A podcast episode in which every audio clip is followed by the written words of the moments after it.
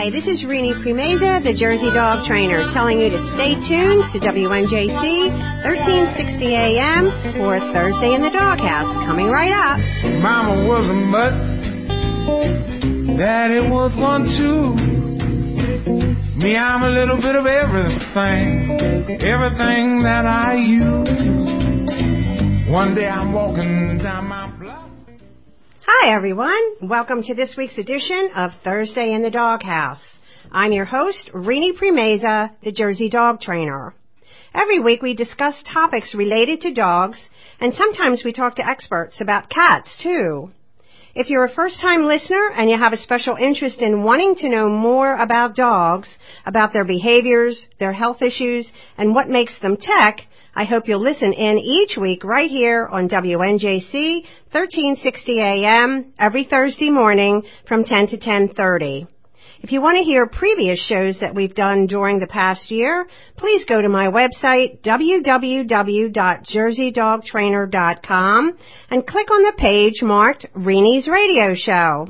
You'll see a page full of podcasts for each of my programs. If you see a subject that interests you, just click on it, sit back, relax, listen, and learn for about 30 minutes. I guarantee you that you'll love what you hear.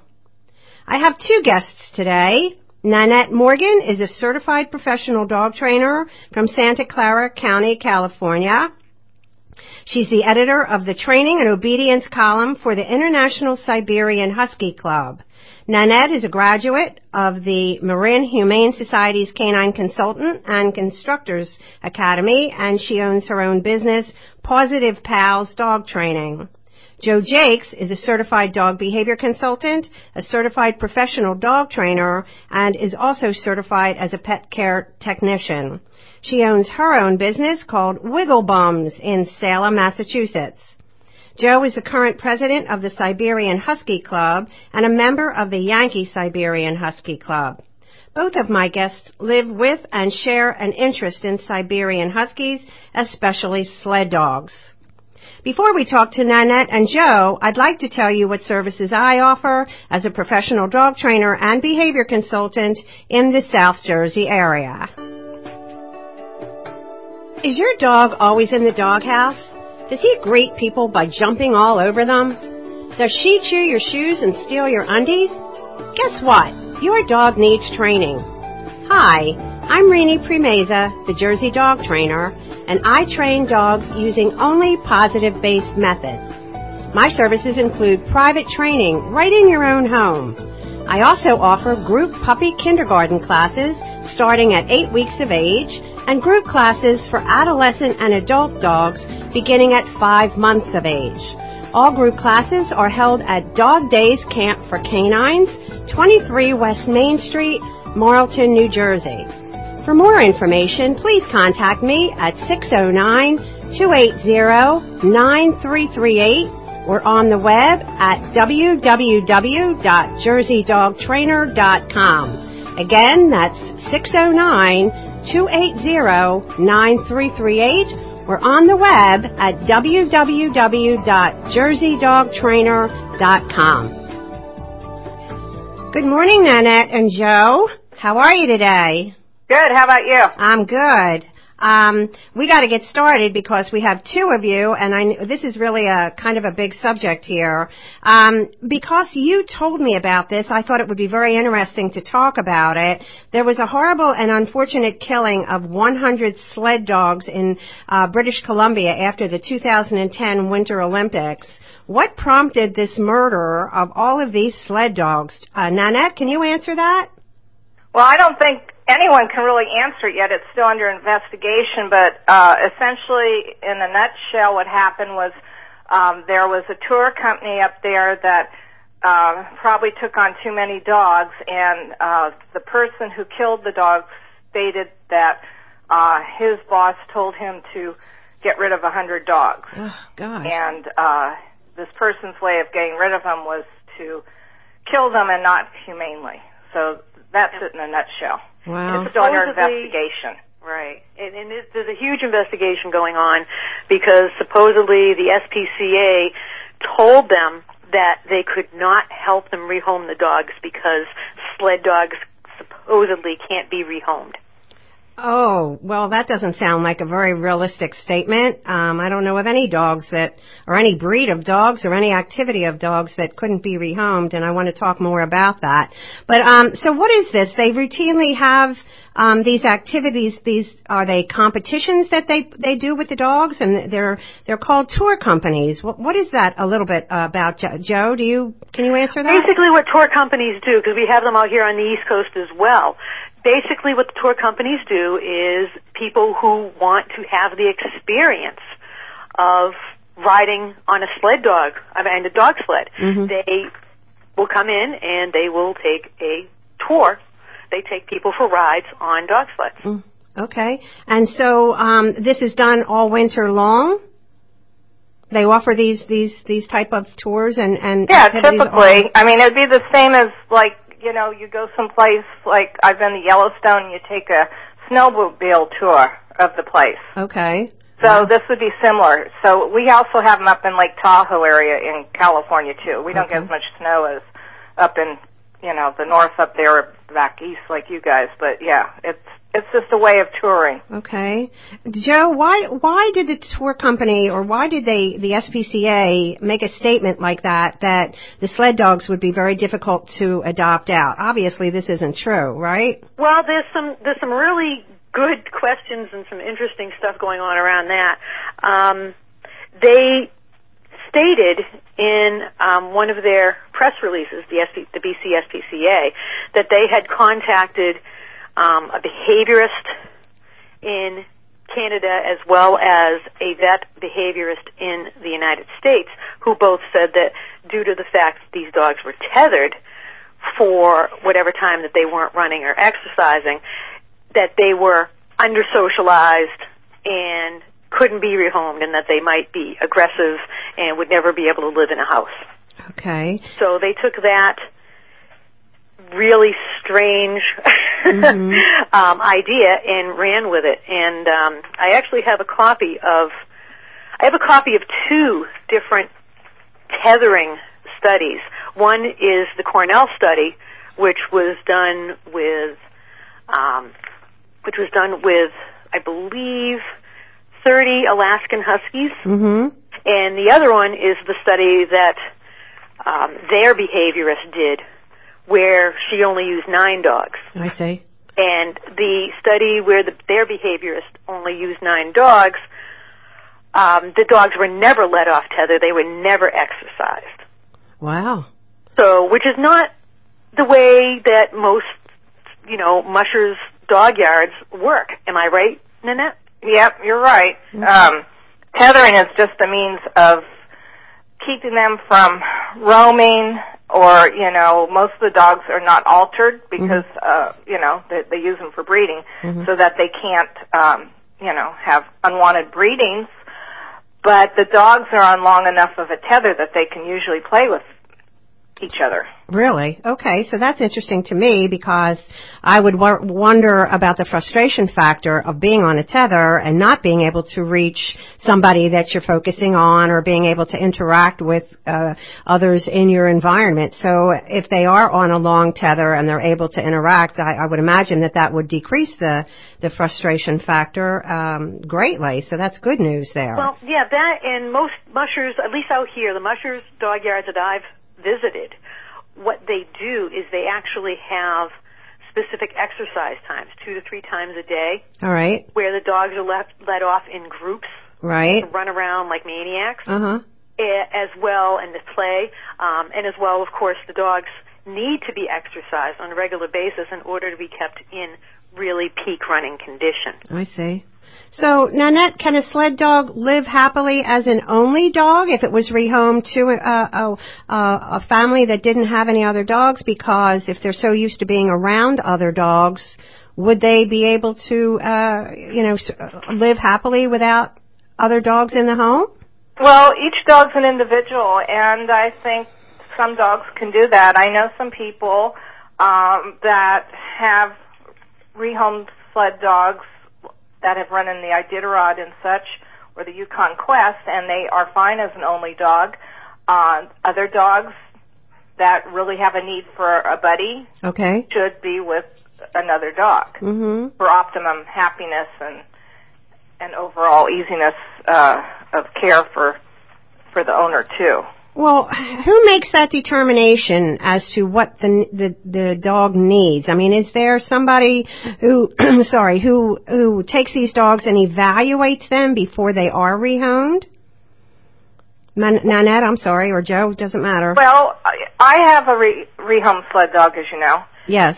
and the musher breeder decided which dogs were going to go to where after interviewing people such as myself. Okay. The dog that I have, Cricket, she determined that uh, it was, you know, they were all her own dogs, right? She bred them. That Cricket needed a home, best with another dog, and if there were little children around, that'd be great too, because she had a human sister, for lack of a better word, who she was, you know, she really loved. So Cricket just loves little kids. I don't have children, but I go to schools and give talks. In fact, I'm giving one next week, my annual dog safety and Iditarod training talk. Oh, but, good for you. Um, she does fine, and she's my older dog, Binks, who's 12, Mhm. uh, his BFF. okay. And what about you, Jo? You also live with a rehomed sled dog? I live with four of them. Wow. plus a rehomed uh, retired racing greyhound and a uh, a, a an English cocker spaniel whose 15th birthday is today. Oh, Aw, God. happy birthday, Snick! Happy birthday. so, so how do you find it when you get uh, a rehomed sled dog? Do you have difficulty um, acclimating them into your home? Uh, what? Well, I do a lot of fostering as well, and I find that the same procedures that I use for fostering, for bringing in a new foster, work exactly the same way with a rehomed sled dog. Basically, what I do is any foster dog that comes in, um, they get a lot of crate time at first. All right. So, like in a in a corner of the house where they can be out of you know the actual traffic pattern, but where they can observe everything going on, so that they can have a chance to wind down and observe the rules of the house, so to speak. Are they? Can they get into the crate and feel comfortable in the crate when they've been out in the open for so long? Yes. Yes. Really? I mean, most dogs are transported. Most people who have my guys are racing dogs. They weren't tour dogs. They were racing dogs, so they're used to getting in dog boxes and traveling all over the country. Oh, okay. So that Okay. was that was Um, good.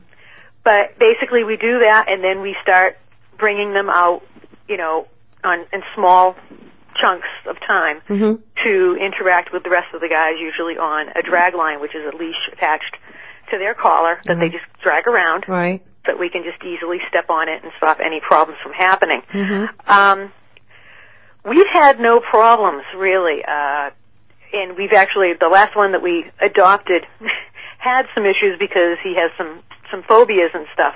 But even even Kona adjusted fairly well. Um, most sled dogs seem to really like being house huskies.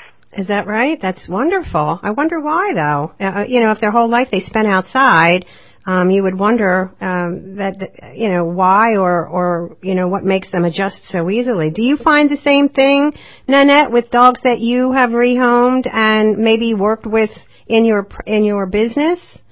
That they're easily Yes, for the adaptable? most part, uh, they love being in the indoors. They're most of them. I mean, not again. It's a personality thing. I have run into some just regular northern breed dogs. They weren't sled dogs or that sort of thing.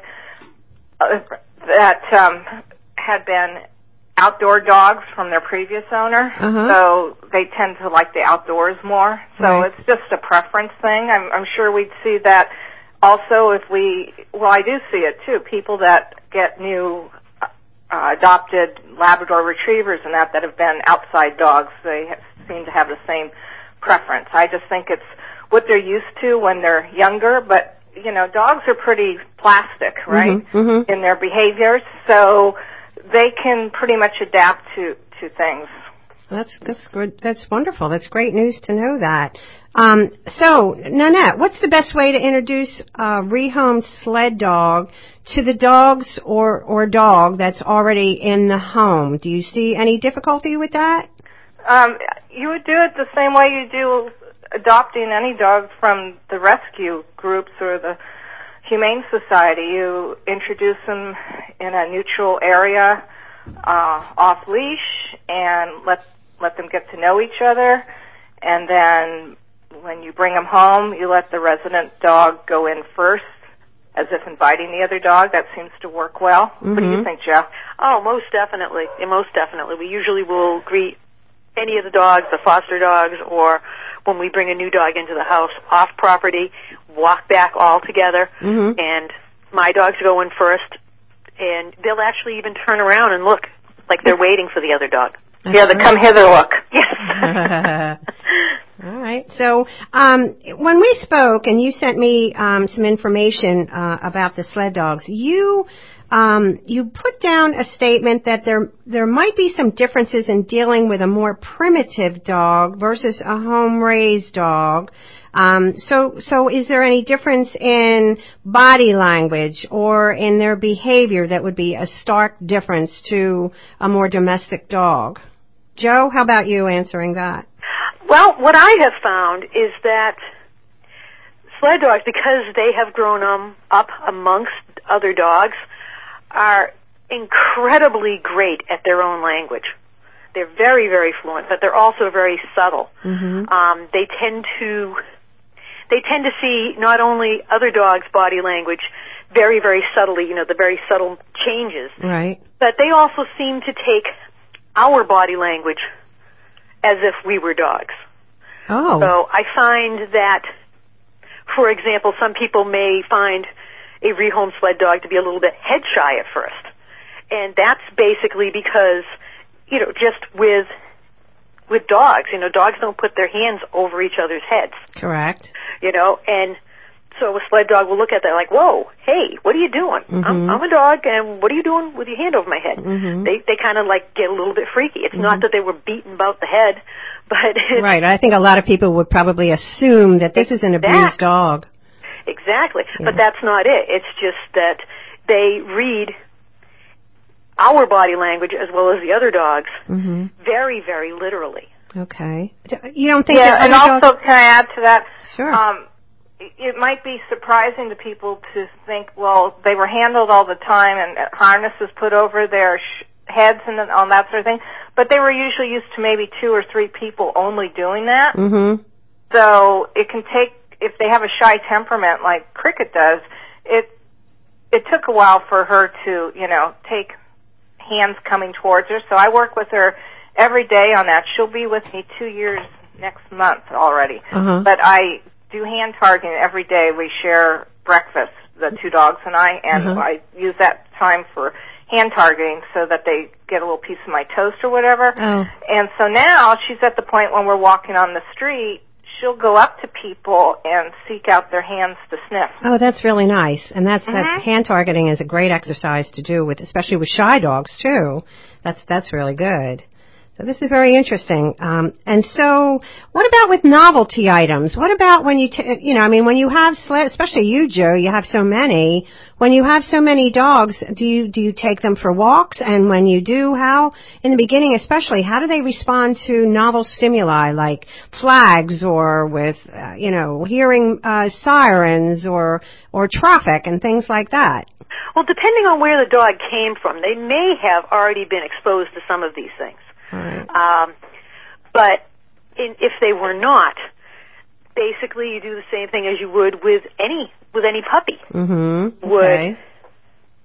you know bring along some yummy goodies and Mhm. anything that's a little freaky, you basically just throw some some uh, yummies down on the ground, which will help them drop their head and help calm them down a little bit. Mhm. But they'll also start very quickly to associate the previously scary item with something yummy. All right, so that's that's great. So that shouldn't um, be too much of a problem. What other issues would you say are common to this to uh, the, the rehomed sled dogs that people um, should be aware of that they might encounter? Nannette, can you kind of give everybody advice on that? And Well, I think some of it would be with the same advice that I would give or our rescue group, Bay Area Siberian Husky uh, Rescue, Mhm. give to new adopters after, you know, investigating their lifestyle and such is that you need to have the right environment for the dog.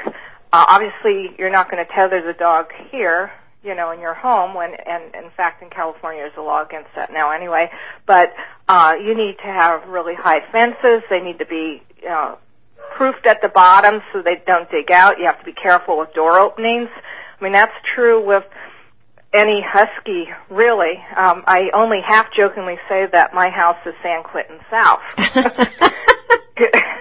because it's it's a maze to get out of my house. It's, I have it so you know proof that the dogs can't escape. All right. So that's what I would look for in any potential owners All right. property. And so what about the owners themselves? Or would you say that certain people would be um, very good candidates to adopt versus other people who you might feel would not do well with this type of dog? What about what about your opinion there, Jo?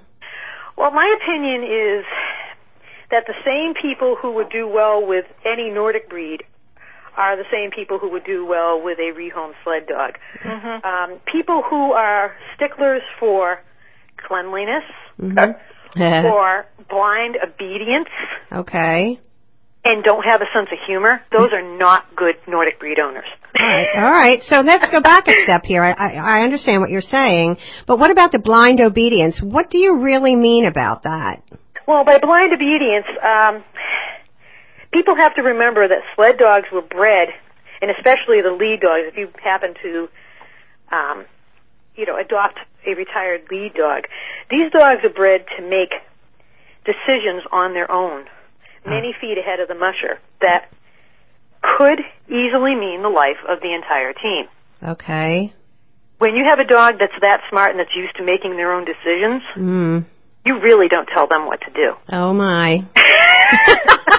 okay, so let's let's go further with this, girl. So uh, let's get into the description of what could happen with a rehomed lead dog. Nannette, can you give us some examples too?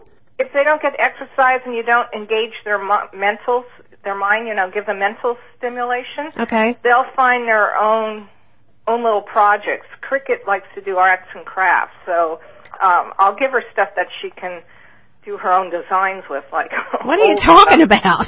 Mats and stuff like that, or paper so she can shred it. Oh, that Uh, type of arts and crafts. toys, uh, like Kongs and that. Um, the, the thing with training the lead dogs or any dog, you have to make it think that it's their decision to do it, All right. uh, so- that it's their idea. all right. Can you can you go into more description? What? How do you do that? How do you Uh, how do you teach a Well, person? if the dog is showing, you know, some confidence going forward or whatever, um, you would encourage that. okay. So, does that make sense? yeah. Except that a lead dog, I think, would have tremendous amount of confidence. No. Not Yes, they always, do. but sometimes So- they depend on a partner dog to be with them. I see. All right. So I did re- I did adopt one retired lead dog. Okay, Jo. So They tell us about that. Be, they tend to be thinkers. All right. They tend to really, really sit back and watch and think about what's going on. And then if somebody else doesn't stop and step in, if something that they don't think should be going on does, Mhm. they will. Okay. Can that be a problem? Um, with some dogs, yes. Yeah. Okay. Yep. And again, because you know, because of that, I'm not a big fan of taking them to dog parks Right. because if somebody's doing, if there's a dog that's bullying another dog, Mhm. they will split them up, and they will protect the dog that's being bullied. Generally, Right, Oh, splitting. okay. Yep. Interesting. Okay. Well, that might be a good thing for the dogs, but I don't know if the owners would be accepting of that. Uh, the other owners in the park too, especially. Um, can they be challenging to the owner? Like if you you want something to happen and they're they're not thinking that that's what should happen, do they can they challenge you? Oh yeah. All right. So what does that look like? basically, um, you can't really force them to do anything. It's a really good idea to get their get their buy-in, make them understand that by you know playing your crazy little reindeer game, it might be really really advantageous to them, or it could be ridiculously fun. All right. Yes, the show me the money. Yes. you know, they're pretty willing. Once they've they've um once they that you have shown them that you respect their intelligence Uh huh. and then that's the big thing with them is that you need to show them that you respect their intelligence by getting their buy-in. Once you've done that, they will respect you enough to at least listen to your ideas. Jeez. Take also, them under just advisement. basic good manners training. I mean, usually they don't have a lot of that because they're they were trained all the mushing stuff. Mhm. So you really have to think of them, regardless of the age that you're you're training a puppy. Mhm. The other thing is because of their intelligence, they don't like to do repetitive, boring obedience stuff. The, you know, you do things three or four times, and they're like, "Okay, I get it," and Yep. so let's move on. Yep, that was with any husky. I'm telling you. I mean, you, you we're talking about sled dogs, but I'm finding that with huskies and Malamutes, you just do very short, quick training sessions, and you have to give them a break for double the time that you were working with them. Um, they get bored very easily. And you have to make it fun too. Oh, absolutely. Well, for any dog, really. I I hate it when people try to make training sessions really um dull or or you know boring or uh, a drudgery. You want the dog to have a good time, and you want the owners to have a good time. Um, we only have about two minutes left, and I, and so one of the questions I would like to ask is that. Do you think that these rehomed sled dogs would be an appropriate adoption for an, a first-time dog owner? Um, Jo? It depends on how savvy they are. Uh, he- when I adopted Binks, he wasn't a sled dog, okay, but he was he is a Siberian Husky, and he was nine months old, that magic age, right? Uh-huh, right. And I wasn't a dog trainer at the time, but I, I had been working with horses for 20 years, Mm-hmm. and they, I hadn't had dogs since I was a child, but they adopted him out to me because of my experience of working with horses and, uh, you know, having some animal sense Okay. about things. And it, it obviously worked out fine. Right. Still with me. He's going to be 13 in November, so Mhm. I'm doing something right. yeah, sure you are, of course. Jo, do you think that people should be um more, you know, have experience with dogs before adopting a former sled dog? It depends on the person. Uh-huh. It truly depends on the person. Um, I mean, I had had experience with other breeds of dogs Mhm. before, but never sled dogs. And even though I had done tons and tons and tons and tons of research, Mhm. um, it some of the things that we ran into with our first were totally outside what I even expected. Right. Right. So um, it really depends on the person and on their ability to. I think what it is, I think the biggest thing is whether or not it's a person who can see a dog as a partner rather than just something that you have living with you. okay. And the environment too, the housing environment. Not not a good choice for homes where they have restrictions on fences and that sort of thing. Right. Definitely not a good idea. Mhm. Jo, all right. So, um, this has been a really interesting talk, and um, you know, maybe we can talk about them again some other time too. I don't think too many people in the South Jersey area um, would be that savvy about sled dogs, although we do have huskies here, um, but not necessarily rehomed uh, sled dogs. It's been very interesting. Very quickly, Jo, can you give out your information before we sign off? Okay, um, my website is www.wigglebums.com. I love that name. it was named after my English Cocker Spaniel, who Cool. that earlier turned 15 this year, okay. because he loves learning and his bum never stops wiggling. okay. And Nannette, what is your website? It's www.pawsitivepals.net and Pawsitive Pals is all one word and spelled P A W S I T I V E P A L S. Wonderful. Thank you, girls, very, very much for joining us today in the doghouse. Um, Thanks, Renee. It's been a Enjoyed very, it. very Very interesting. much dis- for having us. yeah, very nice. Thank you very much for joining us, and, and maybe we'll do this again sometime. So you have a great day, everybody. You too. Talk to you later. Bye-bye. Bye bye. Everybody, thank you so much for listening. Join us again next week. We will have an animal communicator come on and she's going to talk to the dogs. So I hope you join us then. Have a great week.